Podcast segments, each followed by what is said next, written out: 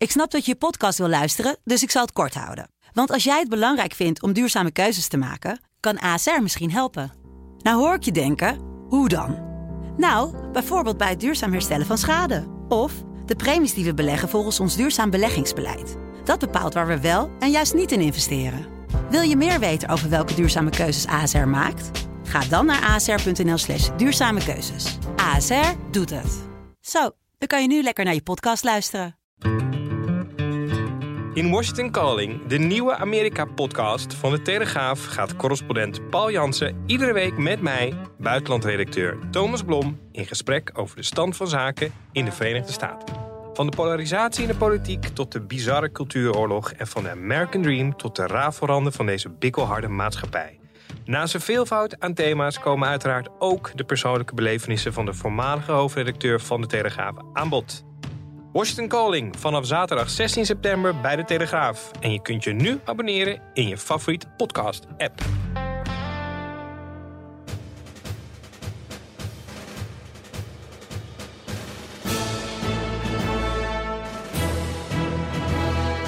Dit is Delta Tango, de defensiepodcast van de Telegraaf. Angst bestaat dat ze toch kunnen uitbreken en dat je daar misschien wel de situatie krijgt dat er opnieuw een kalifaat wordt uitgeroepen. We moeten er een paar jaar voor terug in de tijd. En het valt nu, na alles wat er gebeurd is, lastig meer voor te stellen. Maar het kalifaat van IS oefende ook op een substantiële groep Nederlandse moslims een onweerstaanbare aantrekkingskracht uit.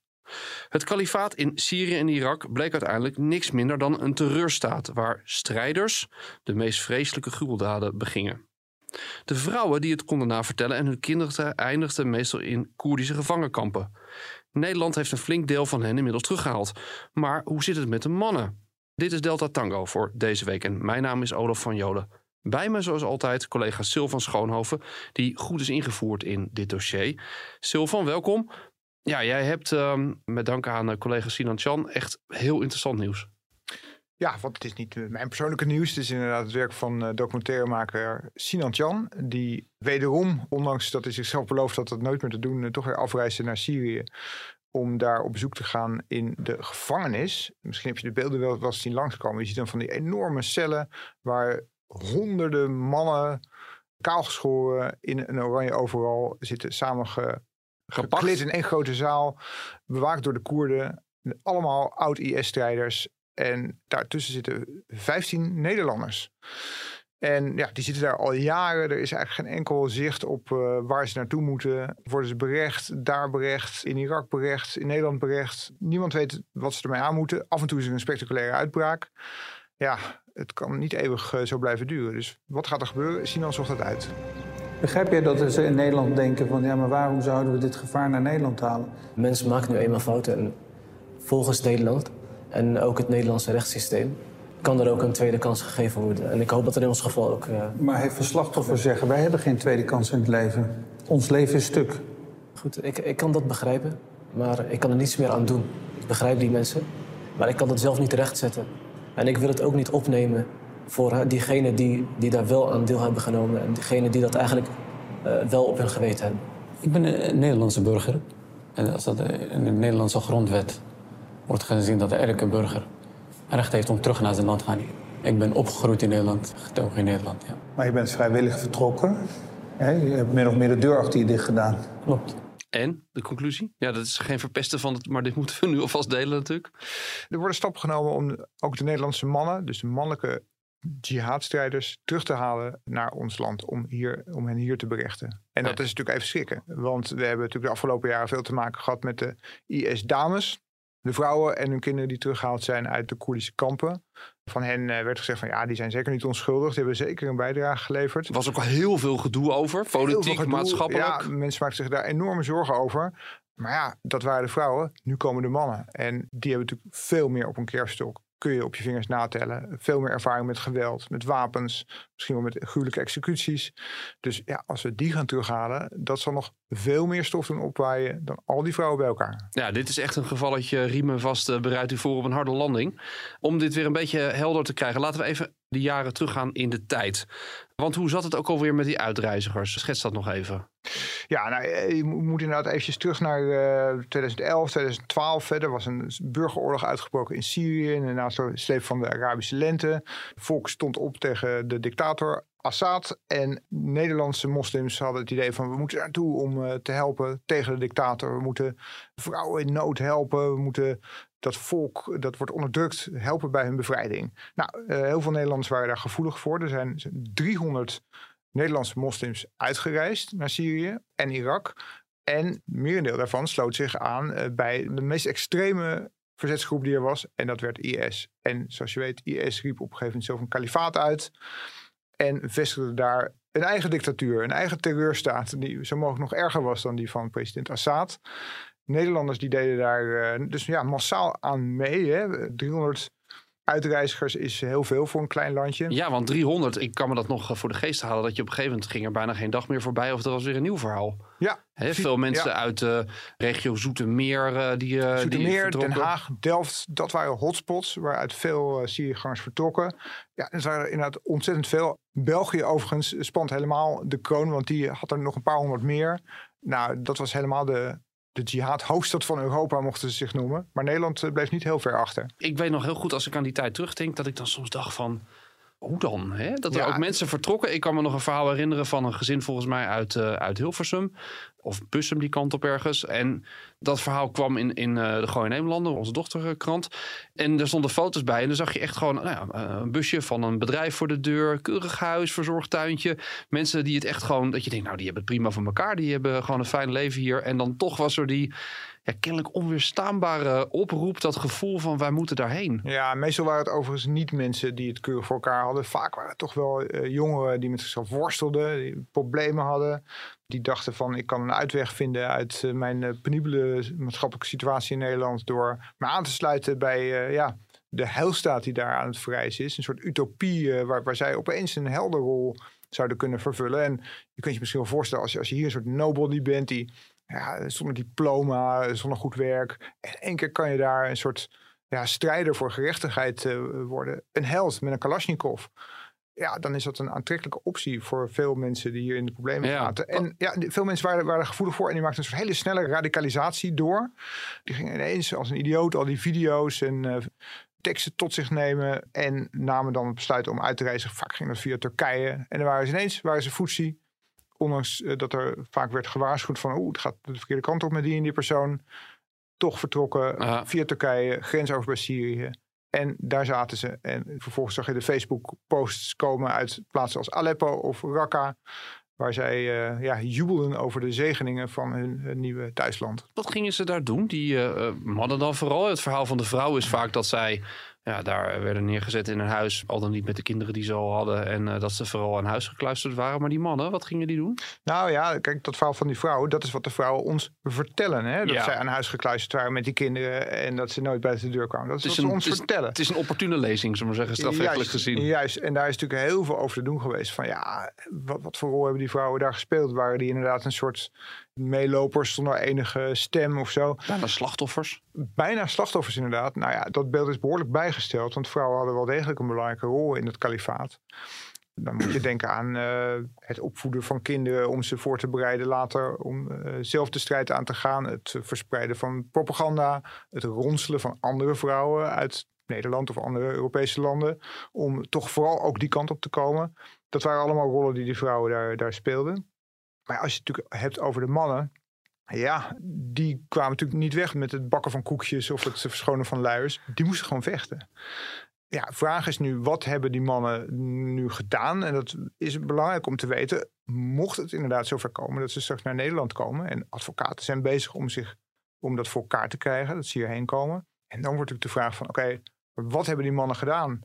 Je kunt je natuurlijk niet aan de indruk onttrekken. Het moet wel dat ze daar gevochten hebben. En misschien hebben ze wel meegedaan allerlei gruwelen. Als... Maar je, je zou het ook moeten bewijzen. Exact, want sowieso even het sommetje makend.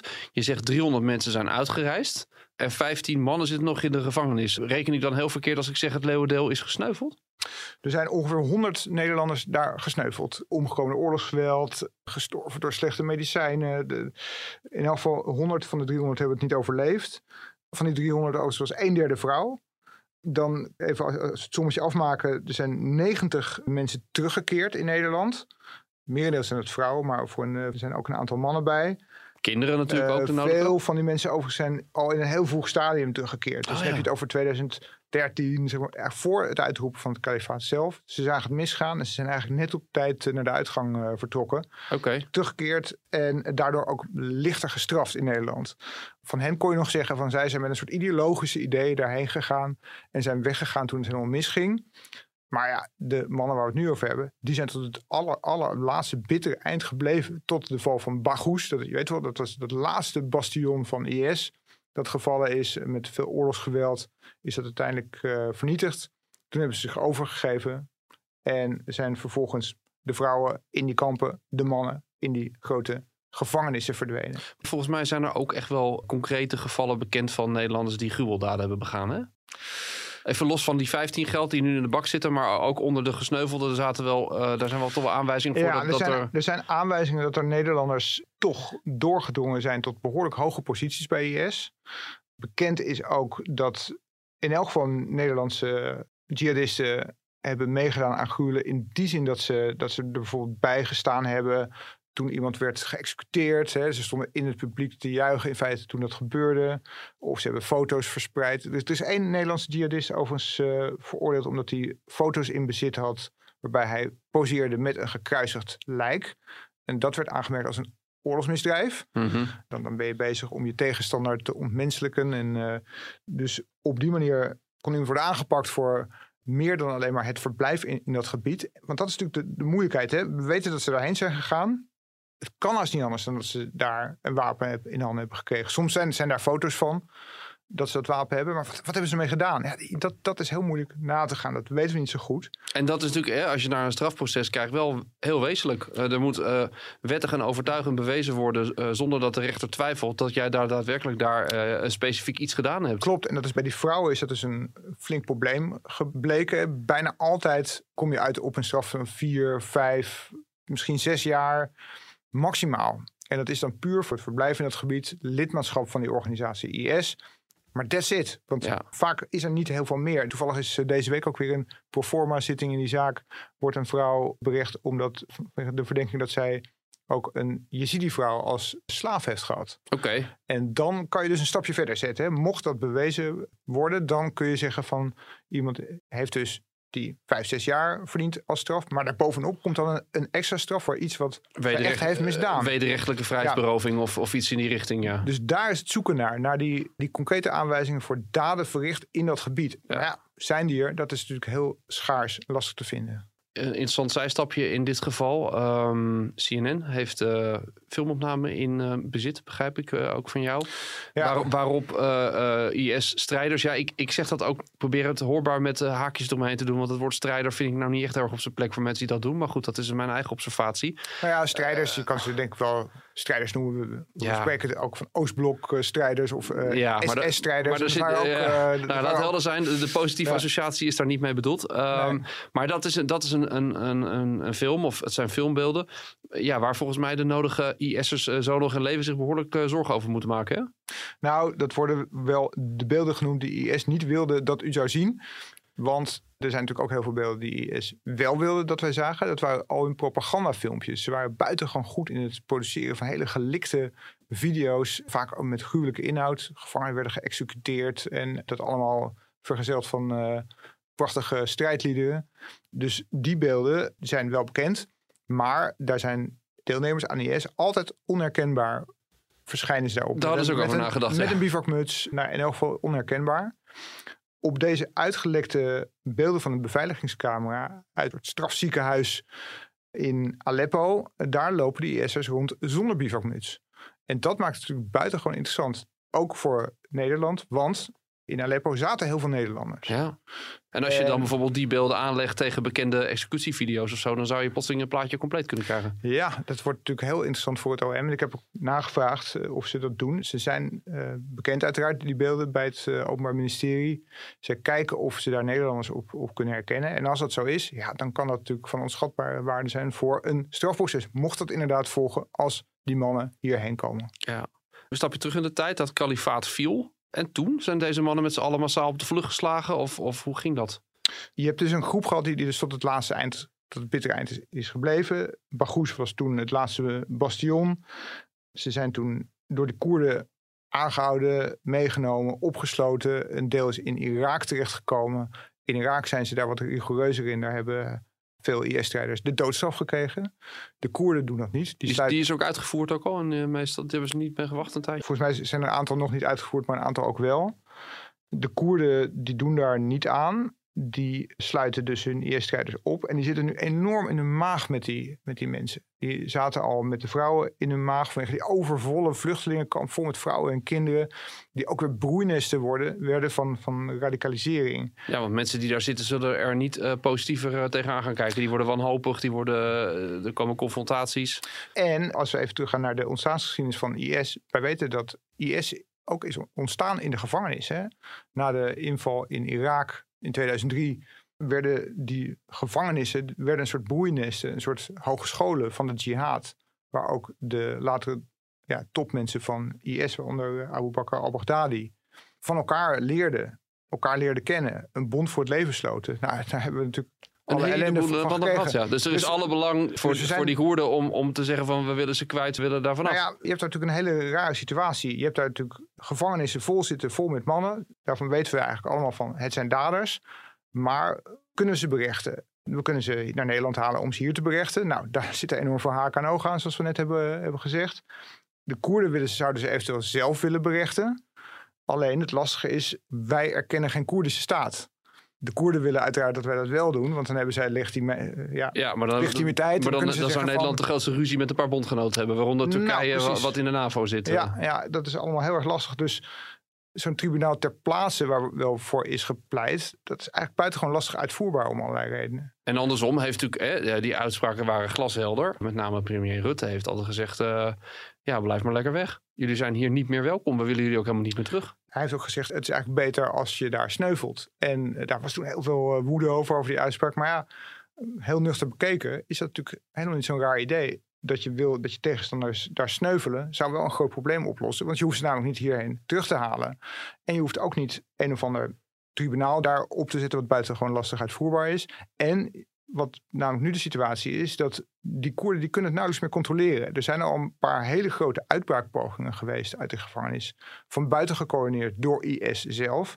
Die hebben dat keurig netjes op poten gezet door een plan te maken met vrachtwagens die ontploften bij de gevangenismuur. Twee grote gaten, honderden wapens die werden uitgedeeld. Dat was echt een serieuze uitbraak. Goed gecoördineerd, waarbij ook allerlei Koerdische burgers die buiten die gevangenis woonden, zijn afgeslacht. Dat is één keer gebeurd. Er zijn vaker pogingen geweest eh, vanuit de gevangenis zelf om uit te breken. Dit zijn strijders die staan te popelen om daar weg te komen. En de angst bestaat dat het vroeg of laat toch gaat gebeuren. Ja. Dat ze toch kunnen uitbreken. En dat je daar misschien wel de situatie krijgt dat er opnieuw een kalifaat wordt uitgeroepen. Door die bevrijde gevangenen daar. Ja, en dan heb je natuurlijk helemaal de pop aan het dansen. Ja, en, en kijkend naar Nederland, op een gegeven moment is toch die houding van we hoeven ze niet meer terug, blijf maar lekker daar en zoek er maar uit, bleek toch onhoudbaar. Want, want we hebben inmiddels, je gaf het al aan, eh, eh, vrouwen en kinderen zijn hier terug. Ja, Hoe is dat ook alweer gegaan? Ja, dat was natuurlijk een, wel een interessant verhaal met die vrouwen. Want hier heerst inderdaad de houding van laat ze maar lekker daar. Dus niet ons probleem, laat de Koerden het maar oplossen. Toen gingen hun advocaten, die gingen bepleiten van, van ja, maar die vrouwen die worden berecht in Nederland. En iedereen die wordt berecht, die heeft in principe het recht om bij zijn eigen rechtszaak aanwezig te zijn. Want je moet je kunnen verdedigen. Dus Ja. je, moet, je moet erbij kunnen zijn. Dus moet Nederland zich inspannen om vrouwen die dat willen, om die uit dat kamp te halen in eh, Noord-Syrië, om in Nederland hun rechtszaak bij te wonen. Want dat is, hun- dat is hun recht. Als Nederland zich daar niet voldoende voor inspant, dan vervalt eigenlijk die hele rechtszaak. Dan kunnen zij niet langer vervolgd worden. En dan zit je dus met de situatie dat vrouwen, als ze daar ooit weg zouden gaan, dan zouden ze in Nederland kunnen komen en zeggen: van, Nou, goedemiddag, daar ben ik weer. Lopen er nog rechtszaken tegen mij? Nee, nou, helemaal goed. Waar kan ik eh, mijn huisje betrekken hier? Ja. Eh, Er is ook wel eens geopperd om stateloosheid te doen, maar dat kan ook niet volgens mij. Hè? Dat je die mensen gewoon het, het, het Nederlanderschap bijvoorbeeld ontneemt. Jawel, dat kan. En dat gebeurt ook op, op grote schaal. Alleen, dat kan pas na een rechtszaak. Iemand moet onherroepelijk veroordeeld zijn om iemand het Nederlanderschap te kunnen afnemen. Ja. Dus daarvoor is weer een rechtszaak nodig. Dus dat is dus lastig. Nederland moest zich dus bij die vrouwen inspannen om ze terug te halen. Gedwongen door, door de rechter. Heeft dat ook gedaan in veel gevallen. Bij die mannen is het een wat ander verhaal, want die zitten niet in een kamp, die zitten gewoon in een cel. En dan wordt hen zomaar even ophalen uit dat gebied en ze mee naar huis nemen, wordt een heel veel ingewikkelder verhaal. Tenzij de Koerden daaraan meewerken. Je zou denken dat die daar wel voor in zijn. Gezien de situatie die je net schetst. Gezien het feit dat zij heel graag van die mensen af willen, is dat best mogelijk. Nou, die advocaten die zullen alle wegen bewandelen om dat pad te effenen en ervoor te zorgen dat de Koerden meewerken en dat Nederland dan eigenlijk niet anders meer kan dan zeggen van, eh, van ja, nou, dan gaan we ze wel weer halen met een groot vliegtuig vanuit eh, Irak en dan via Syrië de grens over en halen we ze op. En dan verschijnen ze hier voor de Nederlandse rechter en dan is dus de vraag, hoeveel straf kun je eh, voor die mensen eruit slepen? Nou, dat zal maximaal zes jaar zijn. Dan zou je kunnen betogen eh, van ja, die lui die hebben daar inmiddels ook al een jaar of eh, vijf erop zitten. Dus eh, Kijkend naar de twee derde regeling, dan staan ze bijna meteen buiten. nou, de- die tweederde regeling, daar, eh, daar valt wel wat op af te dingen als het gaat om terrorisme. Dus je kan er wel van uitgaan dat ze dan echt die zes jaar moeten uitdienen. Nou, dan hebben ze in totaal elf jaar gezeten. Ja, is dat voldoende voor deelnemen aan een organisatie die mensen de kop afhakte? Ja, daar kan je je vraagtekens bij stellen. Maar het is, het is niet helemaal niets meer. Ze zitten daar natuurlijk al jarenlang in, in eh, belabberde omstandigheden vast. Dus dat zou je kunnen optellen bij een straf die ze eventueel hier nog kunnen Ja. uitzitten. Maar kijk, Maar ja, is het genoeg of niet? Hè? nou ja, dat- Ons rechtvaardigheidsgevoel zegt van ja, je hebt je rechtvaardigheids... Je hebt je geef rechtvaardig... lui 20 jaar. Zeker. Maar je moet het wel kunnen bewijzen. Je hebt je rechtvaardigheidsgevoel, maar wat nog ook een, een element is, dat mensen zullen denken, ja lekker, dan, dan lopen die mensen hier weer gewoon door Nederland heen. Wat voor risico gaat er dan niet van ze uit? Ja, dat is natuurlijk de allerheetste hangijzer eigenlijk van deze zaak. Hoe weet je nou of IS'ers die zijn teruggekeerd werkelijk op andere gedachten zijn gekomen? Dat is enorm lastig. We, we hebben nu een, flink aantal vrouwen teruggehaald. Een deel daarvan loopt weer vrij rond. Moet gezegd worden, daarvan zijn vooralsnog niet heel veel problemen bekend. Het is niet zo dat die eh, zich tot een rolmodel ontpoppen voor de jihad zien... of dat die aanslagen voorbereiden of zo. Dat, dat valt nu toe mee. Maar goed, dat zijn de vrouwen. En bij de mannen is het misschien een ander verhaal. Uit België is een voorbeeld van iemand die eh, door de Belgische overheid is teruggehaald. En die soort toonbeeld was van eh, ja, iemand die tot inkeer was gekomen. Die zelfs meehielp eh, bij de Belgische inlichtingendienst om andere jihadisten eh, in kaart te brengen. En wat bleek? Hij ging er toch weer vandoor. Hij bleek in het geheim juist mensen geronseld te hebben voor IS. En hij ontpopte zich als een van de mensen die de aanslagen in Parijs en Brussel hebben voorbereid. Terwijl hij door iedereen werd vertrouwd als van, nou, dat is nou een voorbeeld van iemand die tot inkeer is gekomen. Het kan dus wel. Nou, het bleek dus niet te kunnen. En omdat je niet bij die mensen in hun hoofd kunt kijken, blijft dat dus een heel groot probleem. Hoe weet je nou zeker dat je iemand kunt vertrouwen? Je kunt iemand niet 24 uur per dag in de gaten houden. Dat legt een veel te groot beslag op, op politie en veiligheidsdiensten. Dat gaat eigenlijk bijna niet. Dus we zadelen onszelf wel op met een enorm groot probleem wat betreft de veiligheid. Ja, dat is natuurlijk het grote dilemma, want ja, voor de vrouwen geldt, je, je stipt het net al aan, dat dat verhoudingswijs redelijk goed gaat. Maar goed, aan de andere kant, als je ze in ieder geval hunzelf moet geloven, is hun rol toch ook wel een andere geweest. En, en hebben ze misschien in ieder geval ook minder, minder slechte dingen geleerd Ja, en minder denk, heftige eh, dingen gezien ook natuurlijk. De meeste terroristische aanslagen worden gewoon niet gepleegd door vrouwen, maar door mannen.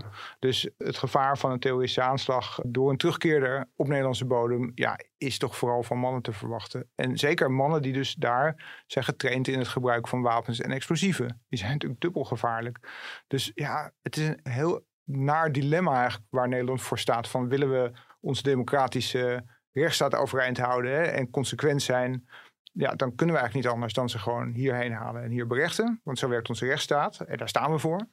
Aan de andere kant, de staatsveiligheid breng je er wel mee in het geding. Zeker als het om, om wat grotere aantallen gaat. Stel dat al die 15 man hier terugkomen. Het legt een enorm beslag op, op, op de capaciteit om ze in de gaten te houden. Ja, want dat, Dat je is zou, bijna je, niet te doen. Je kan, je kan die mensen niet permanent laten Nee, je, je volgen. kunt ze niet 24 uur per dag volgen, alle 15. Want dat kost honderden, honderden mensen mankracht. Dus je hebt het over internetsurveillance, eh, hun in de gaten houden. Af en toe een wat- wijkagent die eens even komt kijken of alles, alles goed gaat. Ja, buitengewoon onnuchterend. en eh, hooguit een beetje hun, hun internetverkeer in de gaten houden. Of ja, je, je kunt ze natuurlijk wel deels in de gaten houden. Maar waterdicht is dat niet. Nee. En ja, stel dat er wat gebeurt, dan zijn de rapen natuurlijk gaar. Ja, dat is een heel beroerd idee. Eh, Is er enig zicht op een soort tijdspad hierin? Hoe lang, hoe lang gaat dit duren? Wanneer is er... Het is niet iets wat, wat morgen gaat gebeuren. Die advocaten zijn nu bezig om dit voor te bereiden. Die mannen hebben aangegeven van wij willen nu terug. Mannen die overigens allemaal zelf exact datzelfde verhaal houden als we ook al van die vrouwen gewend zijn. Hè? Nee, ik heb niks gezien. Nee, ik heb niks Ik was gedaan. magazijnmedewerker. Nou, een eh, van de mannen die door Sinan Chan is geïnterviewd, die zegt bijvoorbeeld: Ja, ik, ik was iemand die walkie-talkies programmeerde. Dus ik, eh, ja, ik was, op een soort radioafdeling en ik heb nooit executies gezien. Ik heb nooit gruwelen meegemaakt. En ja, ik heb IS natuurlijk afgezworen. Ik eh, ben tot inkeer gekomen. heb gezien dat ik een grote fout heb gemaakt. En ik vind dat Nederland mij een tweede kans moet geven, zegt hij. Ja, wat moeten we ervan denken? Het is heel lastig. Het is een hele lastige. Nou, het grote voordeel is wel dat, dat wij er niet echt iets van hoeven te denken. Dat gaat eh, de rechter doen. Waarbij natuurlijk inderdaad de kansen ehm, dat het gaat gebeuren reëel zijn. Zeker als je kijkt naar de jurisprudentie van de vrouwen. Het is nu dus aan de rechter. Eh, we zullen gaan afwachten hoe dit eh, verder gaat. Maar inderdaad een heel explosief dossier. En ja, laten we vooral dit volgen, want dit gaat een stevige discussie Zeker. opleveren. Ja, zeker. Silvan, dankjewel opnieuw voor deze keer. Dit was Delta Tango voor deze week. We hopen dat je met plezier hebt geluisterd. En als dat zo is, laat het ons weten en laat de recensie achter op een van de podcastplatforms of abonneer je, zodat je geen aflevering meer hoeft te missen. Delta Tango is er over twee weken weer met een onderwerp uit de wereld van defensie en internationale veiligheid.